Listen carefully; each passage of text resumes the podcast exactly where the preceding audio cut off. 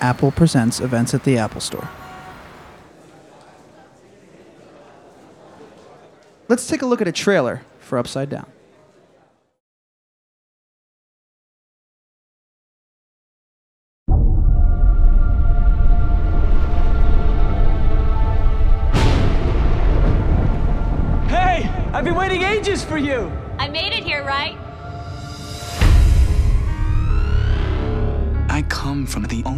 Solar system with two twin planets, each with its own and opposite gravity. Now, in our world, it's possible to fall up and to rise down.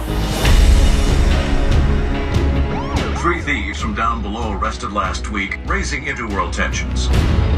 We don't go down to their world, and we certainly don't want them coming up to ours.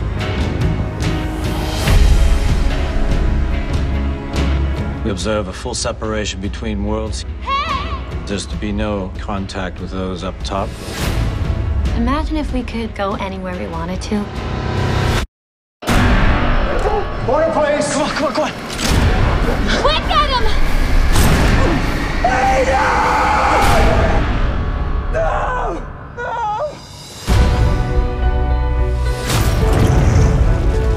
Please, no! Contact her again, and it will cost you your life. I need your help. These weights will hold you down in their world. Take them off when you want to come back.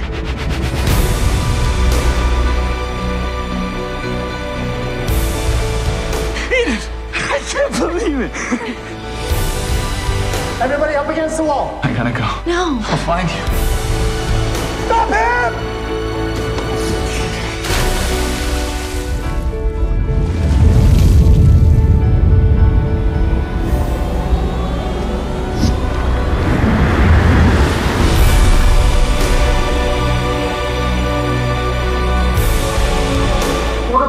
Launched a massive manhunt for the fugitive. You're gonna go out there and you're gonna get yourself killed. If I could just give my life some kind of hope, then I'm gonna do it.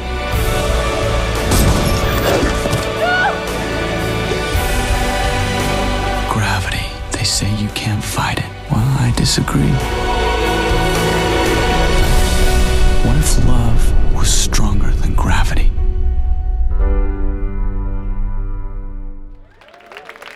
Ladies and gentlemen, please welcome this evening's guest moderator from IndieWire, Nigel Smith, and tonight's guests, Juan Solanas and Jim Sturgess.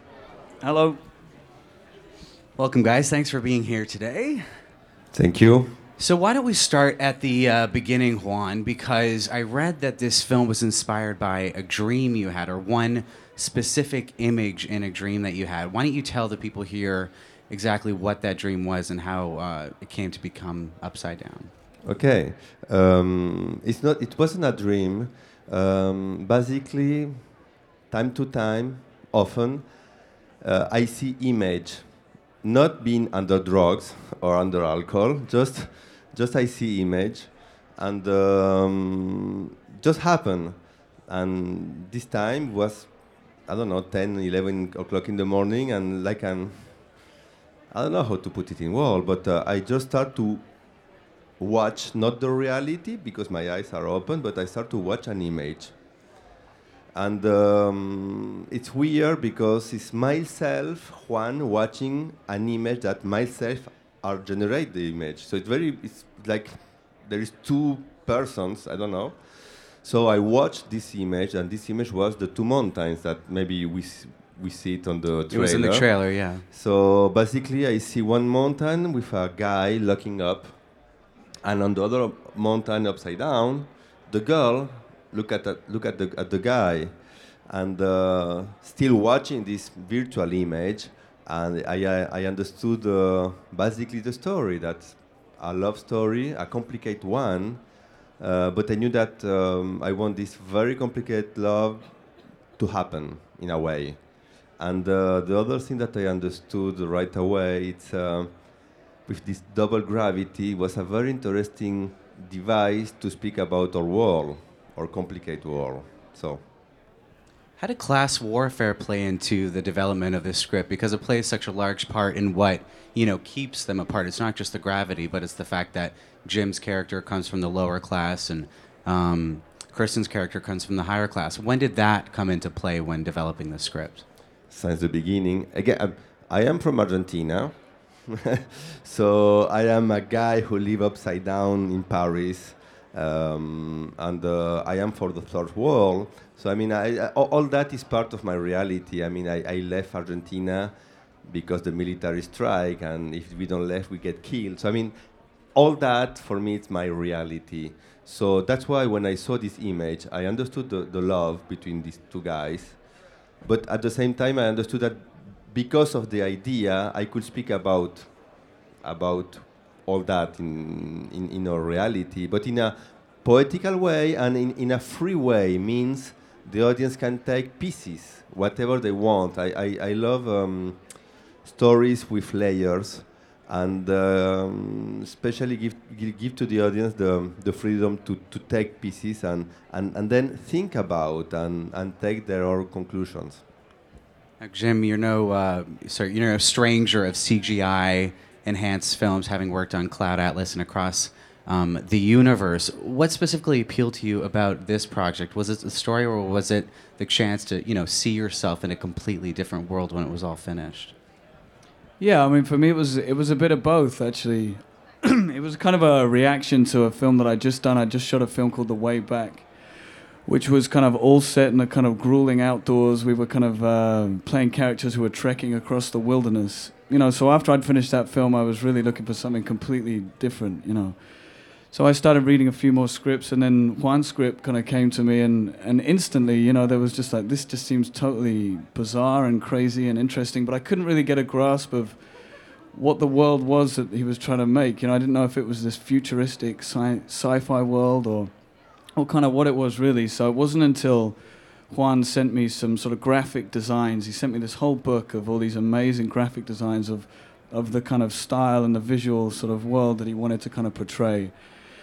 So once I saw that, I was like, wow, this could be really, really interesting, really exciting. It looked really beautiful. It looked, it looked CGI in a way that felt artistic as well. You know, it felt like a like a painting. You know, um, so that yeah. Once I saw the sort of visual world that he was trying to create, then I knew that it would be a dream to kind of put myself in that world. You know. But I hadn't really done that much. I mean, there was a tiny bit of kind of CGI stuff in across the universe, but I really felt like I hadn't done a film, a fantasy film at all. So you know, when this came along, that like Juan said, had had layers and had some sort of really intricately and subtly put ideas of the world that we kind of live in in this great fantasy fairy tale, and it almost felt like a fairy tale that I should have been told as a kid. You know, it felt classic, uh, like a classic fairy tale, but it, but it was totally unique and and never been told before. You know, even though it was, you know, it, it is a classic love story in the in the same vein as Romeo and Juliet or West Side Story, but just in this whole incredible kind of artistic sort of landscape that Juan had dreamed dreamed up on drugs. Um, so let's give everybody here a chance to view this uh, artistic landscape by uh, showing a, a first scene from the film.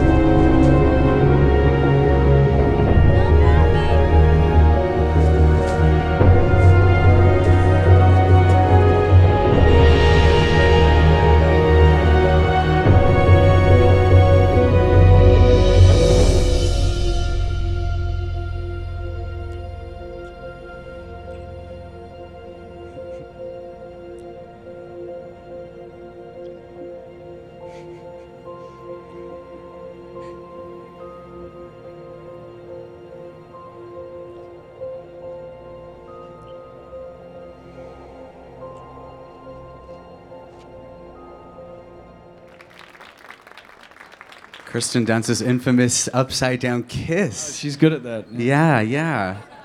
So um, I wasn't going to go down this route, but I can't help myself. Can we talk about the Spider-Man connection, just given the fact that you know she was in the three first Spider-Man films, and that you initially were uh, supposed to be part of the uh, the Broadway show, if I'm not mistaken. Um, did you two ever have a, a laugh about that, or? No, I can't remember if I. Yeah, I'd done I'd done some workshops for Julie Taymor's Broadway thing, but I was I was never going to be involved in the actual end production. Oh, okay. I kind of went along. I mean, Julie's a friend of mine, and she obviously directed uh, the first film that I did, which was Across the Universe, and Evan Rachel Wood was also involved in the workshops.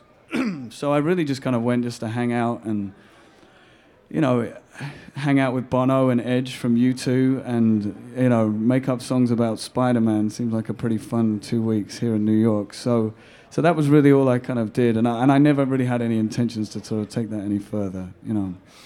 I don't know if I fancy. I, I had some experience hanging on wires for like two months, but I don't know if I could do it for a year on Broadway, you know. So how many months did you actually spend, you know, hanging on wires making this film? Uh, we did sort of. There was about when we got there for the rehearsal period. There was probably about a month of just sort of doing rehearsal. I mean, it wasn't a month's wire training, but within that month, we did a lot of kind of practicing on the wires. Sorry, my voice is going, but. Um, yeah, so I'd say that the month running up to the sort of uh, the build up to the film, we did a lot of wire training and hanging upside down, and they kind of gave me this device that they left me in my dressing room, which was this contraption where you just basically strap yourself in and then flip yourself upside down, just to kind of let me practice what it's like to sort of be hanging upside down for that period of time. Because the first time I tried it, I probably lasted about 30 seconds before I threw up my lunch in my mouth, you know.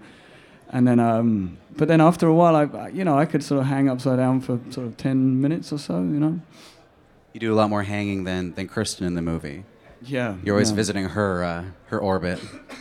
Yeah, there's one scene where I go and visit uh, Tim Spall's character who plays Bob.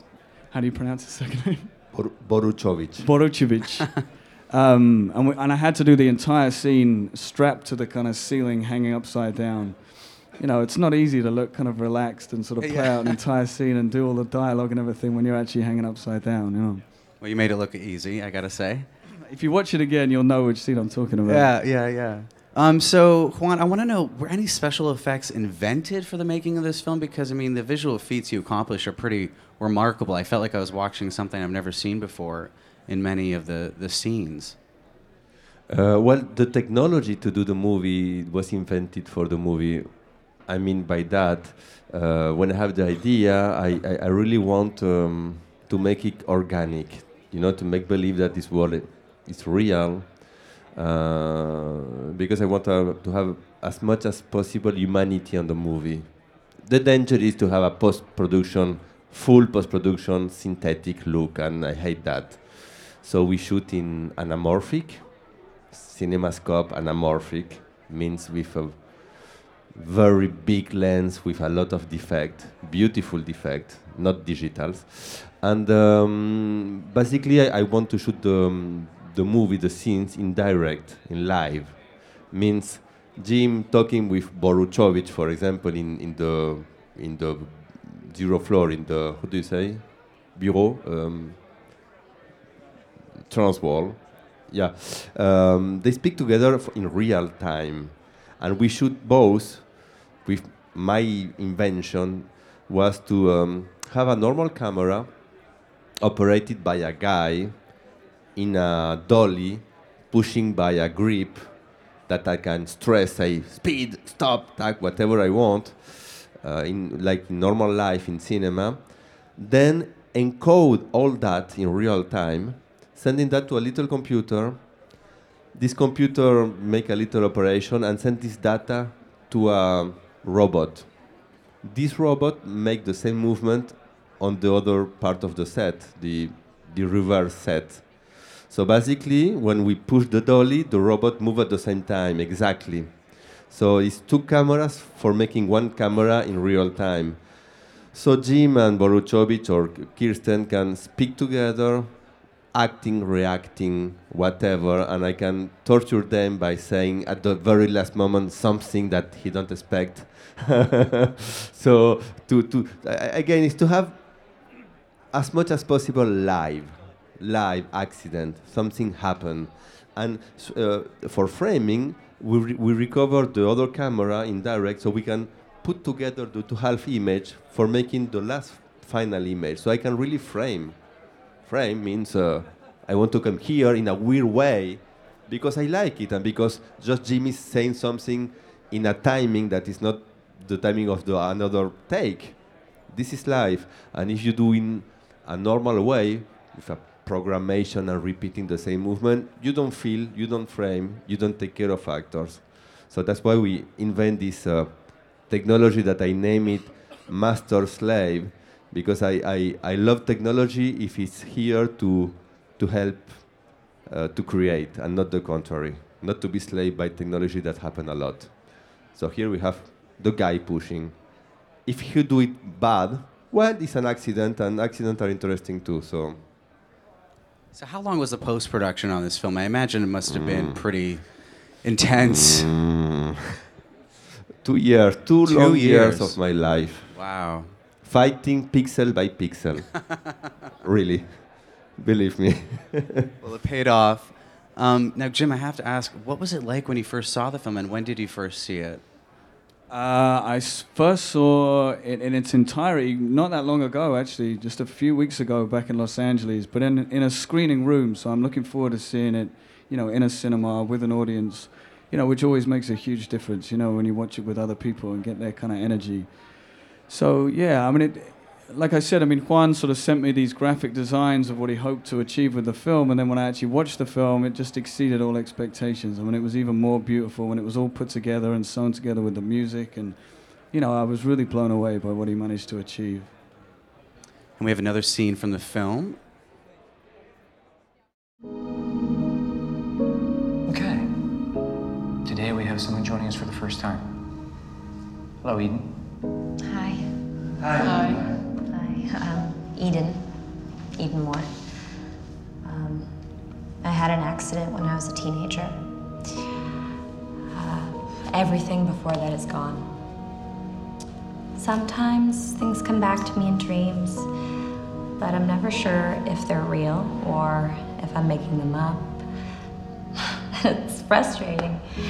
You know, I I know that whatever's missing, it's in there. But me. Um, mostly, it just feels like something's missing. Great, and now we're going to open it up to the audience. I'm sure lots of you have many questions for the folks up here. So if you have a question, please just raise your hand and somebody will come along with a mic. Hello. Um, it seems like a lot of filmmakers, actors, are being somehow drawn to make these non-duality enlightenment movies. How aware are you of your own, uh, the universe moving you to do these things? Because there's a lot of symbology, a lot of deep stuff in these films. Uh, for me, not so conscious at all. You know, uh, I mean, with this movie, it was just, it was, to me, it just felt like a real fantasy fairy tale. And I guess, you know, I guess there's consciousness in it, but it's mainly subconscious. You know, you're just kind of, you just, you like the ideas within the film and you, you're excited about what the film can say and you're excited about the experience that you might have. And I was excited about working with Juan and Kirsten and, and that was kind of, that was kind of enough to sort of make me want to do the film. Uh, I think with Cloud Atlas, you know, I was I was very aware of the sort of big themes within that film and, and what that was hoping to achieve as a piece of cinema. You know, so I, I but I mean, you know, I wasn't so conscious that you know my place within that world, you know, and, and what that says, you know. Juan. Yeah, uh, my English is very bad, and I don't get 100% of your question. So I, I'm gonna answer, but maybe I don't answer exactly what you ask. Um, Adam and Eden, that was conscious. Um, the way I write, I'm searching for deep impulsions. So when they came, they came, and I, as the image, I watch it, and because they came from deep, I know there is there are really charged about sense. And then I put my logic to add layers of sense to this sense. So yeah, there is a lot, a lot of layers, and I will say 98% I am aware about. Um, I will add that uh, I am not interested about making movies if it's not to speak about reality. I think we, we, we live in a very special, complicated moment, and um, maybe we need to make big change. So every time I try to, with a little piece of sand of myself, to contribute to do something about our reality. In this, in this time, in a very poetical, metaphoric way, but yeah, there is a lot of sense, most of them conscious. Um, hi, well, it's going to be hard to follow a question like that. But um, I was wondering in both acting and making the film if there was ever a point where sort of the physics and the science of these alternate realities became very confusing and almost overwhelming, or was it more of like a, a chance to do anything and as like create an entire new universe with your own set of rules and you didn't really have to delve into the physics too much? Should we talk about the physics of the film? Because just to explain it for the audience, I know there are certain rules that you know. Yeah, yeah. Oh, yeah. Uh, but first of all, look, I, when I was 15, I want to be astrophysician. So I, I know very well about physics, actually. So I can tell you this is a metaphor. So forget about reality, please, because nothing of this is uh, it's um, it's real. But it's funny because um, I, I, I still um, reading scientific reviews, and we start to speak about anti-gravity. So it's it's a, it's a funny turn of events. No, I mean the uh, uh, again it's a fairy tale. So in this particular and inventive universe, I put three rules of double gravity that we need just to take it to understand the the pseudo reality of the movie. Um, one rule we have a double gravity. What means double gravity? Means every piece of material, every atom of one wall is attracted by the gravity of this wall, never by the other. When you go to the moon, you are attracted by the gravity of the moon. In, in our world, that's never going to happen. You're never going to be attracted by the gravity of the moon. You all the time been attracted by the gravity of the earth. Here, no. So, Kirsten atom are attracted by his wall all the time, whatever whatever happen. And Jim's atom gonna be attracted by his gravity. So um, it's a metaphor of human condition too, by the way. So the second the second law is oh that's interesting because if I put one kilo of gravity A and I attach this kilo of gravity A with a kilo of gravity B, well that's zero because 1 plus minus 1 equals 0. So you can annulate gravity or you can offset gravity. You have something that is 100 kilos and you put 90 kilos of the other, at the end you have 10 kilos to support. Interesting. So uh, Jim character gonna play with that, with this, uh, this thing. But the third rule that complicate this little uh, system is, unfortunately, um, material from A in contact with material from B gravity together heat until the point of burn, like in a metaphoric way. m- Uh, well, whatever. So, no, I don't want to go in real physics. so, so that's complicate Jim, uh, what Jim want to do to change gravity, and that's complicate uh, the, you know, the, the, the cohabitation of, of these two worlds. Okay, let me start by saying my question is even less deep, and by commending your film, it sounds super inventive, and I really look forward to seeing it. But my question is for Jim. I'm a huge fan since your first film, but I've noticed that you haven't really done much singing, so I'm just curious as to whether that was a one-time thing. I personally think you were great, but or do you see yourself? Are you open to the idea of ever going on Broadway since you're such good friends with Julie, or just Singing, another musical? Yeah, singing. Oh, right. Uh, yeah, I mean, I still play a lot of music. I'm still involved in a lot of music back home in London, and I write music with a lot of my friends. And it's I'm a fan.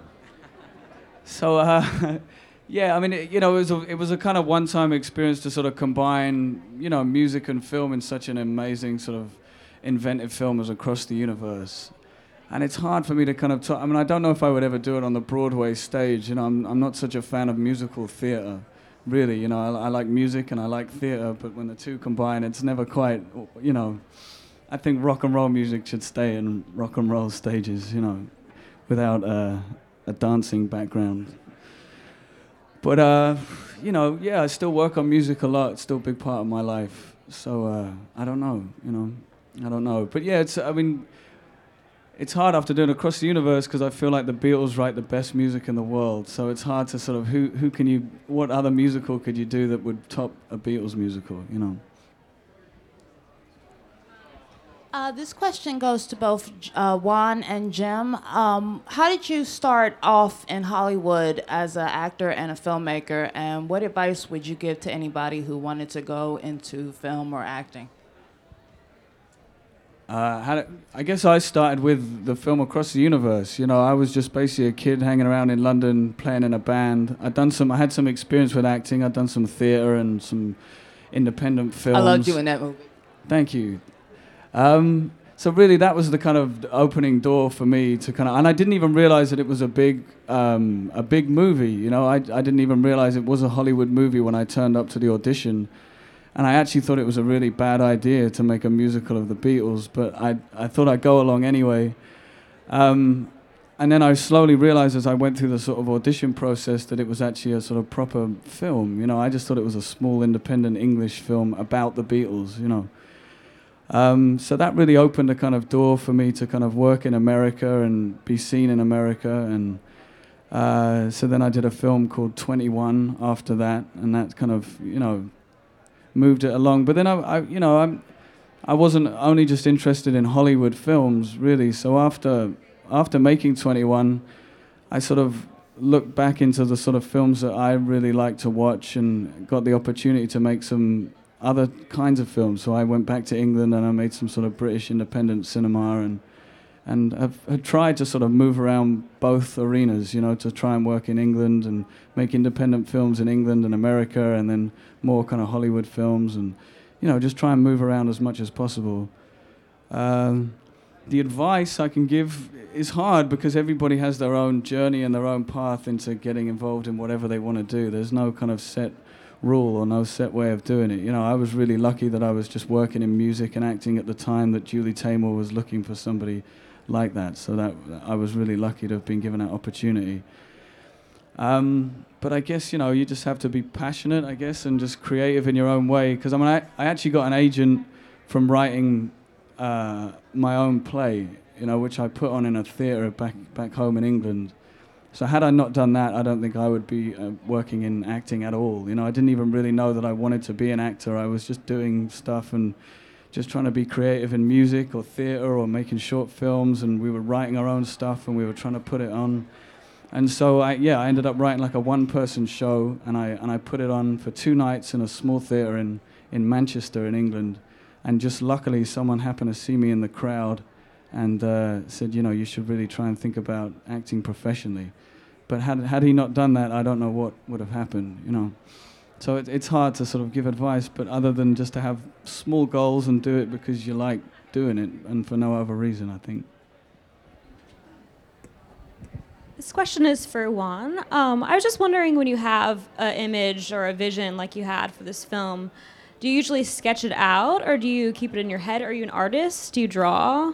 Because the images are so elaborative that I just wonder how you'd even translate if you weren't an artist yourself.